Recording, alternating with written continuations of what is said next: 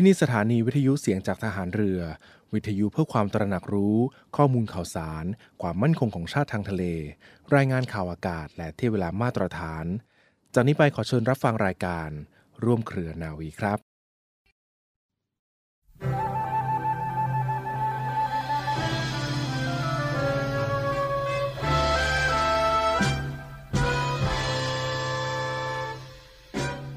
ความเจริญของประเทศชาติเป็นความเจริญส่วนรวมซึ่งเกิดจากผลงานหรือผลการกระทำของคนทั้งชาติถือได้ว่าทุกคนแบ่งหน้าที่กันทำประโยชน์ให้ชาติตามความถนัดและความสามารถและต่างคนต่างก็ได้เกื้อกูลกันและกัน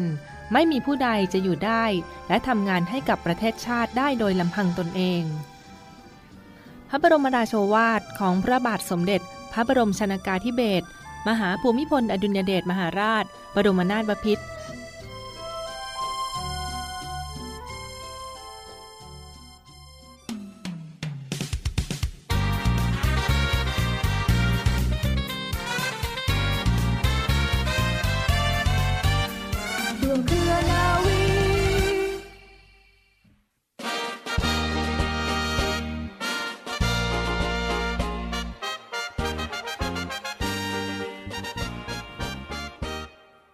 สวัสดีค่ะต้อนรับเข้าสู่รายการในช่วงนี้มีสาระสุขภาพพิเศษมาฝากทุกท่านกันอย่างต่อเนื่องค่ะอยู่กับท่านวิทยากร2ท่านคือคุณเคนะเรือเอกพงศกรล่องชวนนายทหารพจนบำบัดจากโรงพยาบาลสมเด็จพระปิ่นเกล้ากรมแพทย์ทหารเรือและคุณมิ้นรัชยารัตนการุณหรือนักกำหนดอาหารจากโรงพยาบาลสมเด็จพระปิ่นเกล้ากรมแพทย์ทหารเรือเช่นเดียวกันค่ะสวัสดีค่ะคุณวิทยากรค่ะสวัสดีค่ะสวัสดีค่ะ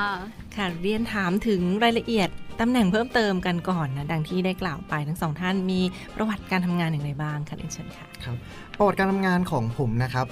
ปัจจุบันเนี่ยก็ทำงานที่โรงพยาบาลสมเด็จพระปิ่นเกล้าเนี่ยเป็นเวลาประมาณ8 ปีแล้วนะครับแล้วก็บรรจุมาเป็นข้าราชการเนี่ยประมาณ5 ปีนะครับแล้วก็การทำงานเนี่ยส่วนมากแล้วนะครับจะมีหน้าที่ในการที่ออกให้คำแนะนำนะครับให้กับผู้ป่วยแล้วก็ผู้ที่สนใจเรื่องของสุขภาพใน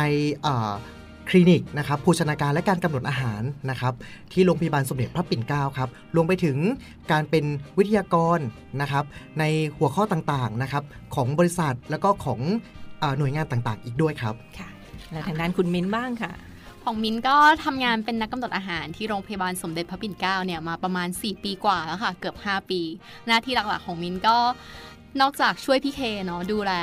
แล้วก็ให้คำปรึกษาทางด้านโภชนาการแก่ผู้ป่วยนอกแล้วก็จะทำหน้าที่ประเมินภาวะโภชนาการให้กับผู้ป่วยในคอยให้คำแนะนำคอยคำนวณพลังงานสารอาหารที่เหมาะสมให้กับเขานะคะแล้วก็จะมีออกหน่วยต่างๆ ตามงานโรงพยาบาลว่าจะเป็นพวกงานเบาหวานอะไรอย่างเงี้ยค่ะหรือว่า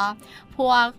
ไตอะไรอย่างเงี้ยค่ะก็จะสามารถเจอพวกเราได้นะคะค่ะที่ว่าน่าสนใจมากเลยทีเดียวนะสำหรับท่านผู้เชี่ยวชาญทั้งสองท่านที่กรุณามานำเสนอกันต่อเนื่องในเรื่องราวของโภชนาการในวันนี้คุณฟังคะเรื่องต้นค่ะในส่วนของตอนที่ผ่านมาเราก็ได้พูดคุยกันไปแล้วถึงประเด็นของเรื่องโซเดียมว่าทานยังไงให้เหมาะสมทานยังไงให้ปลอดภัยแล้วก็ไม่เป็นอันตรายต่อร่างกายค่ะวันนี้ก็จะกลับมาที่อีกหนึ่งประเด็นคือการทานน้ำตาลนะคะบริโภคน้ำตาลอย่างไรให้เหมาะสมช่วงนี้เขาก็รณรงค์กันต่อเนื่องด้วยค่ะเรียนเชิญค่ะในปัจจุบันนะครับเราจะเห็นได้ว่าเครื่องดื่มต่างๆนะครับก็จะมีเรื่องของน้ำตาลเข้ามาเกี่ยวข้องนะครับตัวน้ำตาลเองนะครับ1ช้อนชาเนี่ยจะหนักประมาณ5 กรัมซึ่งจะให้พลังงานที่เยอะเหมือนกันนะครับจะให้พลังงานอยู่ถึง20 กิโลแคลนะครับ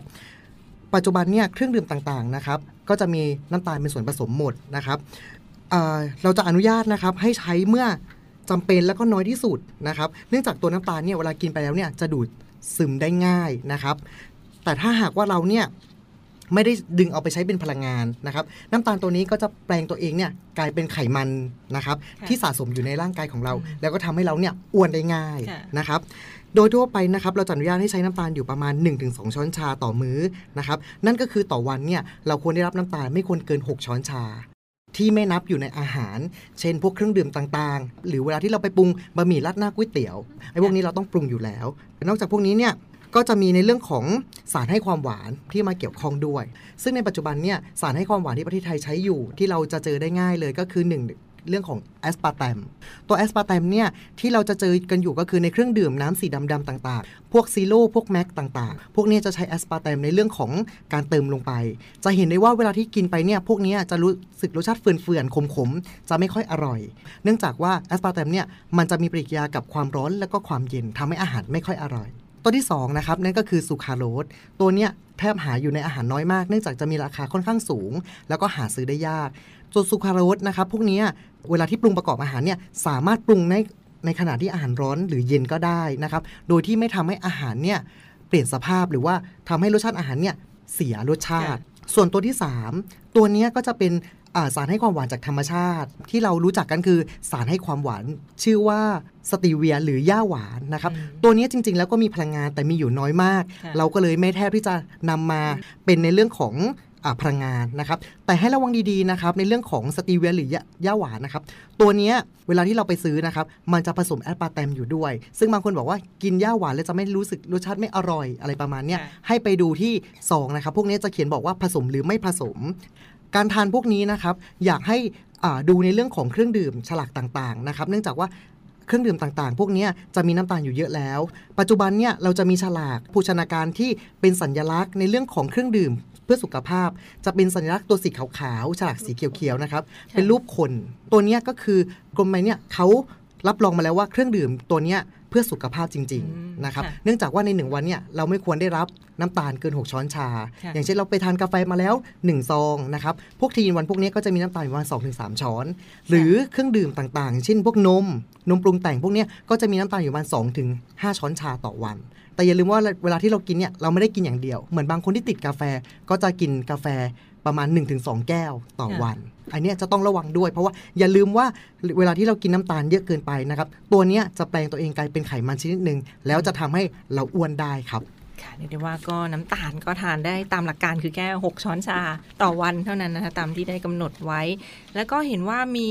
การดูแลในเรื่องของไขมันด้วยค่ะเราจะเลือกน้ำมันในการปรุงอาหารให้สุกหรือว่าการใช้น้ำมันทำอาหารนั้นเขามีวิธีการเลือกหรือไม่อย่างไรบ้างค่ะหลักๆนะคะก็จะพยายามให้หลีกเลี่ยงน้ำมันที่กรดไขมันอิ่มตัวค่อนข้างสูงค่ะยกตัวอย่างเช่นพวกน้ำมันจากสัตว์ไม่ว่าจะเป็นน้ำมันหมู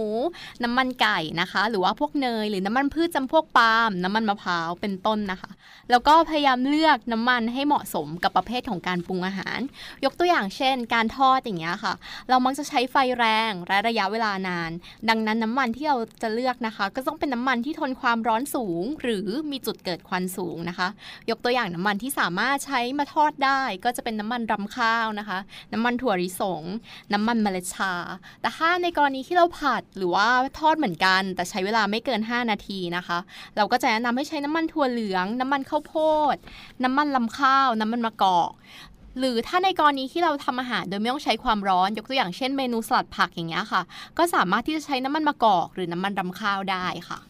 นั่นก็เป็นข้อแนะนำในการปรุงอาหารน้ำมันประเภทต่างๆเขาก็มีผลต่อร่างกายได้เช่นเดียวกันอย่างที่ท่านวิทยากรได้กล่าวไปปรุงน้ำมันใช้น้ำมันให้ถูกต้องในการปรุงอาหารด้วยและเห็นว่ามีชนิดของไขมันประเภทต่างๆค่ะแบ่งเป็นทั้งชนิดดีชนิดอิ่มตัวไม่อิ่มตัวหรือว่าแหล่งอาหารต่างๆด้วยที่เขาทำให้เกิดไขมันเหล่านี้มันมีอะไรบ้างแล้วก็ส่งผลต่อคอเลสเตอรอลในเลือดด้วยค่ะเรียนเชิญค่ะจริงๆแล้วนะครับจริงๆเนี่ยตัวน้ำมันเนี่ยถ้าแยกนะมันจะเป็นพวกน้ำมันอิ่มตัวไม่อิ่มตัวมีมูฟ่ามีบูฟ่าซึ่งมันจะหลากหลายมากแต่วันนี้เราสรุปมาให้สั้นๆเลยนะครับในปัจจุบันเนี่ยน้ำมันนะครับที่เราใช้อยู่เนี่ยจะมีอยู่2กลุ่มนั่นก็คือกลุ่มแรกก็คือเป็นไขมันชนิดดีและกลุ่มที่2ก็คือไขมันร้ายกลุ่มไขมันดีพวกนี้นะครับเวลาที่ทานไปแล้วเนี่ยมันจะช่วยลดไขมันร้ายได้อีกด้วยนะครับพวกนี้จะอยู่ในไหนบ้างนะครับ1จะอยู่ในน้ำมันถั่วเหลืองน้ำมันมะกอกน้ำมันรำข้าวน้ำมันคาโดร่าแล้วก็น้ำมันดอกคำฝอยต่างๆตัวที่2ก็จะเป็นพวกไขมันร้ายซึ่งตัวไขมันร้ายเนี่ยหลายๆคนก็จะไม่รู้พวกนี้จะแฝงไปด้วยกรดของคอเลสเตอรอลนะครับก็จะเป็นพวกน้ำมันมะพร้าวน้ำมันหมู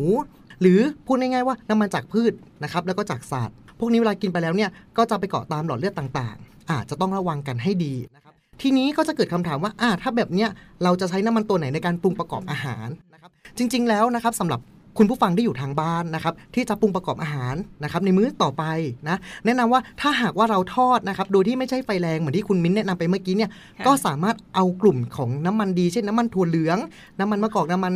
คาโดล่าน้ำมันดอกคำฝอยพวกนี้สามารถมาใช้ทอดก็ได้โดยการที่ไม่ต้องเปิดไฟแรงมากตัวนี้ก็สามารถใช้ได้แล้วก็ตัวนี้สามารถที่เอาไปผัดนะครับแล้วก็เอาไป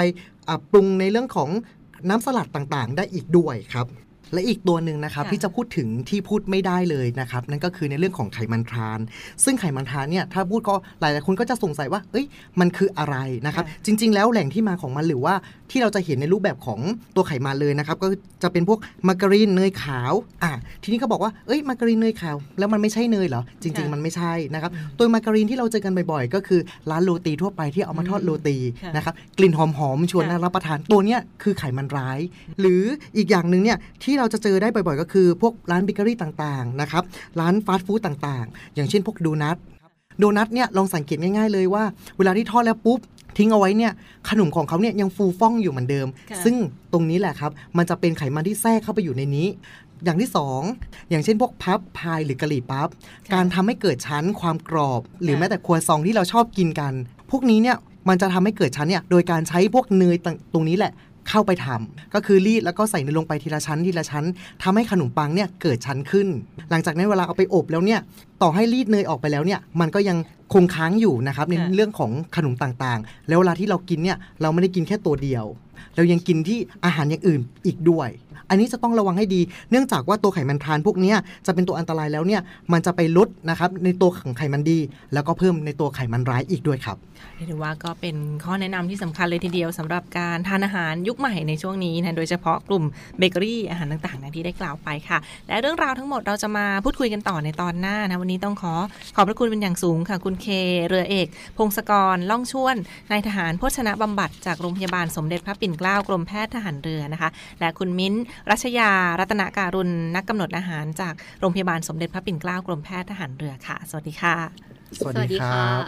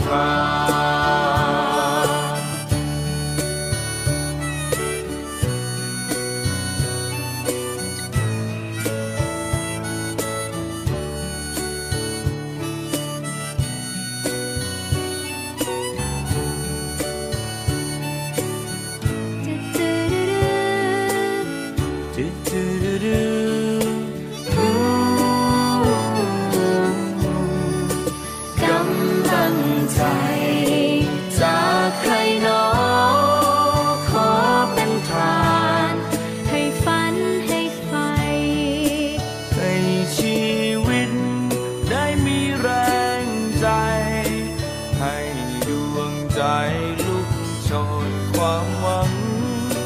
กำลังใจจากใครหนอขอเป็นทานให้ฉันได้ไหมดังหยาดฝนบนฟ้าฟ้าไกลที่หยาดรินสู่พื้นดินแห้งผากดังหยาดฝนบนฟ้าฟ้าไกลที่หยาดรินสู่พื้นดินแห้งผากต่อเนื่องกันในช่วงนี้อินฟังคะมีอีกหนึ่งเรื่องราวข่าวสารอัปเดตความเคลื่อนไหวมาฝากทุกท่านกันผ่านรายการร่วมเครือนาวีค่ะวันนี้มีอีกหนึ่งข่าวสารแสดงความยินดีค่ะน่ายินดีปลื้มใจกันในช่วงนี้ค่ะที่ถือได้ว่าประเทศไทยไม่แพ้ประเทศใดในโลกโดยเฉพาะด้านอาหารการกินคุณฟังคะยูเนสโกค่ะเขาขึ้นทะเบียนให้ประเทศไทยที่จังหวัดเพชรบุรีจังหวัดสุโขทัยกรุงเทพมหานครจังหวัดภูเก็ตและจังหวัดเชียงใหม่ค่ะถือได้ว่าติดอันดับโลกในการเป็นเมืองสร้างสรรค์ด้านอาหารหัตถกรรมพื้นบ้านและก็การออกแบบเลยทีเดียวนะคะซึ่งก็ได้รับรางวัลเครือข่ายเมืองสร้างสรรค์ของ UNESCO หรือ Creative City Network UCCN กันในปีนี้ด้วยค่ะแสดงความยินดีกันด้วยก็เป็นจังหวัดของภูเก็ตเชียงใหม่กรุงเทพมหานครสุโขทัยและเพชรบุรี UNESCO ก็ได้ขึ้นทะเบียน5จังหวัดของไทยนะเป็นเมืองสร้างสรรค์ซึ่งประกอบไปด้วยอะไรบ้างนะจังหวัดแต่ละที่นั้นจังหวัดภูเก็ตค่ะได้รับขึ้นทะเบียนเป็นเมืองสร้างสรรค์ด้านอาหารเมื่อปี 2558 นะคะซึ่งแต่เดิมภูเก็ตเขาก็ทำอาหารทั้งแบบดั้งเดิมแล้วก็มีการแลกเปลี่ยนวัฒนธรรมส่งต่อรุ่นสู่รุ่นแล้วก็สร้างมูลค่าทางเศรษฐกิจให้กับอาหารได้กว่า 3.6 พันล้านเหรียญต่อปีเลยทีเดียวไปกันที่จังหวัดเชียงใหม่กันบ้างค่ะเขาก็ได้รับขึ้นทะเบียนเป็นเมืองสร้างสรรค์ด้านหัตถกรรมและศิลปะพื้นบ้านในปี 2560 นะคะซึ่งอุตสาหกรรมงานฝีมือนั้นมีอะไรบ้างค่ะที่เป็นวัฒนธรรมถ่ายทอดมายาวนานมีทั้งเครื่องปั้นดินเผาเชียงใหม่เครื่องเงินนะคะไม้แกะสลักการปักไหมและเครื่องเขินเหล่านี้ค่ะก็ขึ้นชื่อมีชื่อเสียงระดับโลกเลยทีเดียวซึ่งปัจจุบันเชียงใหม่เขาก็เป็นแหล่งจ้างงานของอุตสาหกรรมงานฝีมือถึงกว่า159แห่งค่ะไปเยือนถิ่นเหนือนั้นก็แน่นอนก็จะเห็นความสวยงามของศิลปะแบบพื้นเมืองทั้งเครื่องปั้นดินเผาเครื่องเงินไม้แกะสลักการปักไหมแล้วก็เครื่องเขินที่ถือได้ว่าถ้าลองไปท่องเที่ยวแล้วก็ซื้อติดไม้ติดมือกันกลับบ้านแน่นอนนะที่จังหวัดเชียงใหม่มากันที่กรุงเทพมหานครกันบ้างคุณฟังค่ะกรุงเทพมหานครเขาก็เป็นเมืองสร้างสรรค์ทางด้านการออกแบบค่ะกรุงเทพมีความหลากหลายของประชากรนะทั้งหลายพื้นที่ที่มาผสมผสานกันแน่นอนว่าเป็นเมืองหลวงที่มีสุนทรียภาพแบบดั้งเดิมและแบบใหม่ก็มีการออกแบบผ่านพื้นเมืองช่างฝีมือผู้ประกอบการและชุมชนต่างๆแล้วก็มีการผลิตเชิงสร้างสรรค์รูปแบบต่างๆที่มีอยู่ทั่วเมืองดังนั้นกรุงเทพมหานครก็ได้รับรางวัลจากยูเนสโกด้วยเช่นเดียวกันจังหวัดถัดไปค่ะไปที่สุโขทัยนะขึ้นดอยด้านเหนือกันบ้างสุโขทัยก็ได้รับขึ้นทะเบียนเป็นเมืองสร้างสรรค์ด้านหัตถกรรมและศิลปะพื้นบ้านตั้งแต่ปี 2562 ที่ผ่านมาศูนย์กลางการผลิตช่างฝีมือกว่า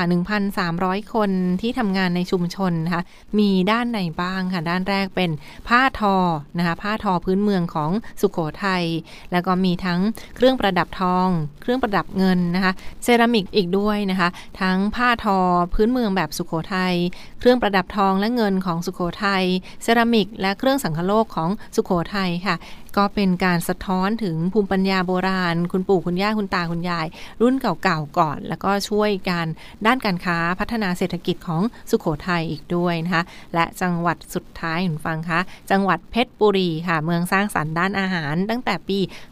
2564 ค่ะเพชรบุรีก็มีขนมขึ้นชื่อหลายอย่างแน่นอนลองแวะไปเพชรบุรีก็ซื้อขนมติดไม้ติดมือกันมานะทั้งขนมหวานหลากชนิดเหล่านี้ค่ะเพชรบุรีขึ้นชื่อแน่นอนทั้งขนมหม้อแกงแล้วก็ข ขนมสูตรดั้งเดิมของชุมชนเหล่านี้เขาก็ขึ้นชื่อทั้งวัตถุดิบคุณภาพสูงแบบไทยๆสูตรอาหารดั้งเดิมของชุมชนแล้วก็ผสานกับเศรษฐกิจสมัยใหม่ค่ะแพร่หลายแล้วก็ส่งออกไประดับโลกได้เลยทีเดียวท่านนี้ก็เป็นอีกหนึ่งข่าวสารปลื้มปริ่มค่ะคุณฟังคะยูเนสโกที่เขาได้ขึ้นทะเบียนให้ประเทศไทยจังหวัดทั้ง5จังหวัดนี้ได้รับรางวัลเครือข่ายเมืองสร้างสรรค์จากยูเนสโกอีกหนึ่งเรื่องราวที่มาพูดคุยกันในช่วงนี้ค่ะ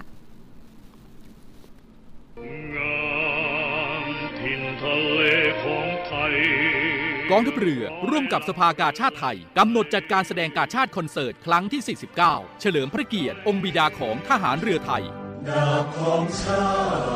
ติเล่มนี้แสงทิพย์แห่งอาภากรเสียงทิพย์จากราชนาวีในวันที่27และ28มิถุนายน2566เวลา 19:30 นาทีณศูนย์วัฒนธรรมแห่งประเทศไทย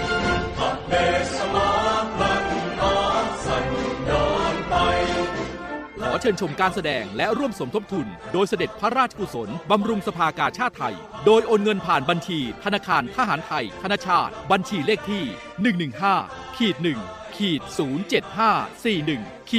ชื่อบัญชีกาชาติคอนเสิร์ตครั้งที่49ผู้บริจาคสามารถนำใบเสร็จรับเงินไปลดหย่อนภาษีได้สอบถามรายละเอียดเพิ่มเติมได้ที่กรมการเงินทหารเรือ 024755683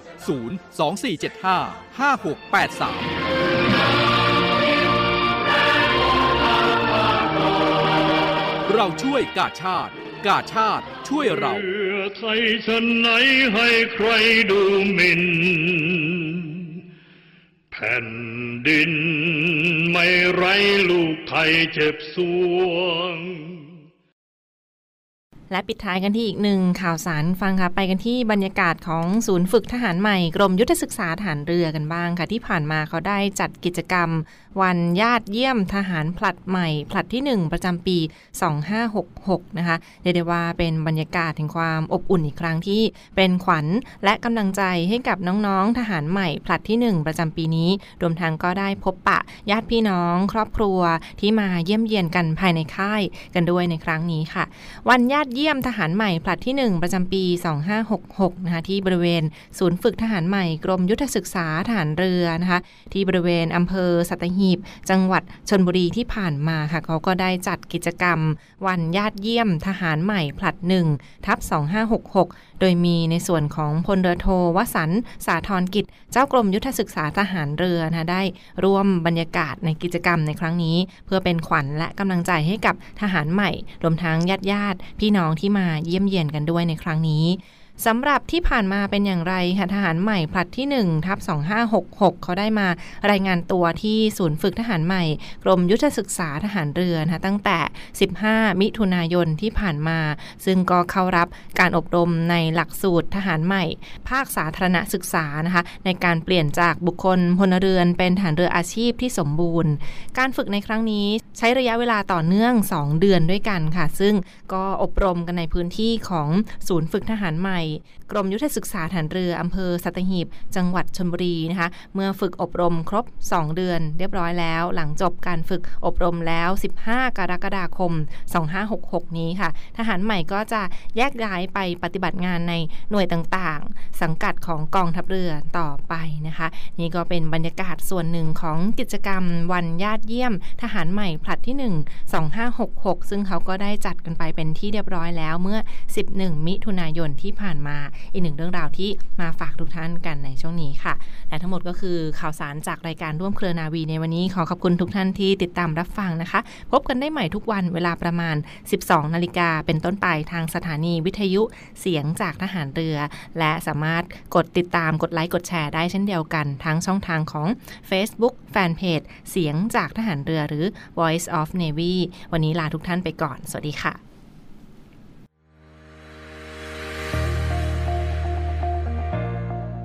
The Trusted Navy ขอเชิญร่วมติดตามข่าวสารภารกิจและเรื่องราวที่น่าสนใจของกองทัพเรือผ่านช่องทาง YouTube ของกองทัพเรือด้วยการกดไลค์กดติดตาม YouTube Channel กองทัพเรือ Royal Thai Navy Official Channel มาอัปเดตข่าวสารและร่วมเป็นส่วนหนึ่งของกองทัพเรือที่ประชาชนเชื่อมั่นและภาคภูมิใจ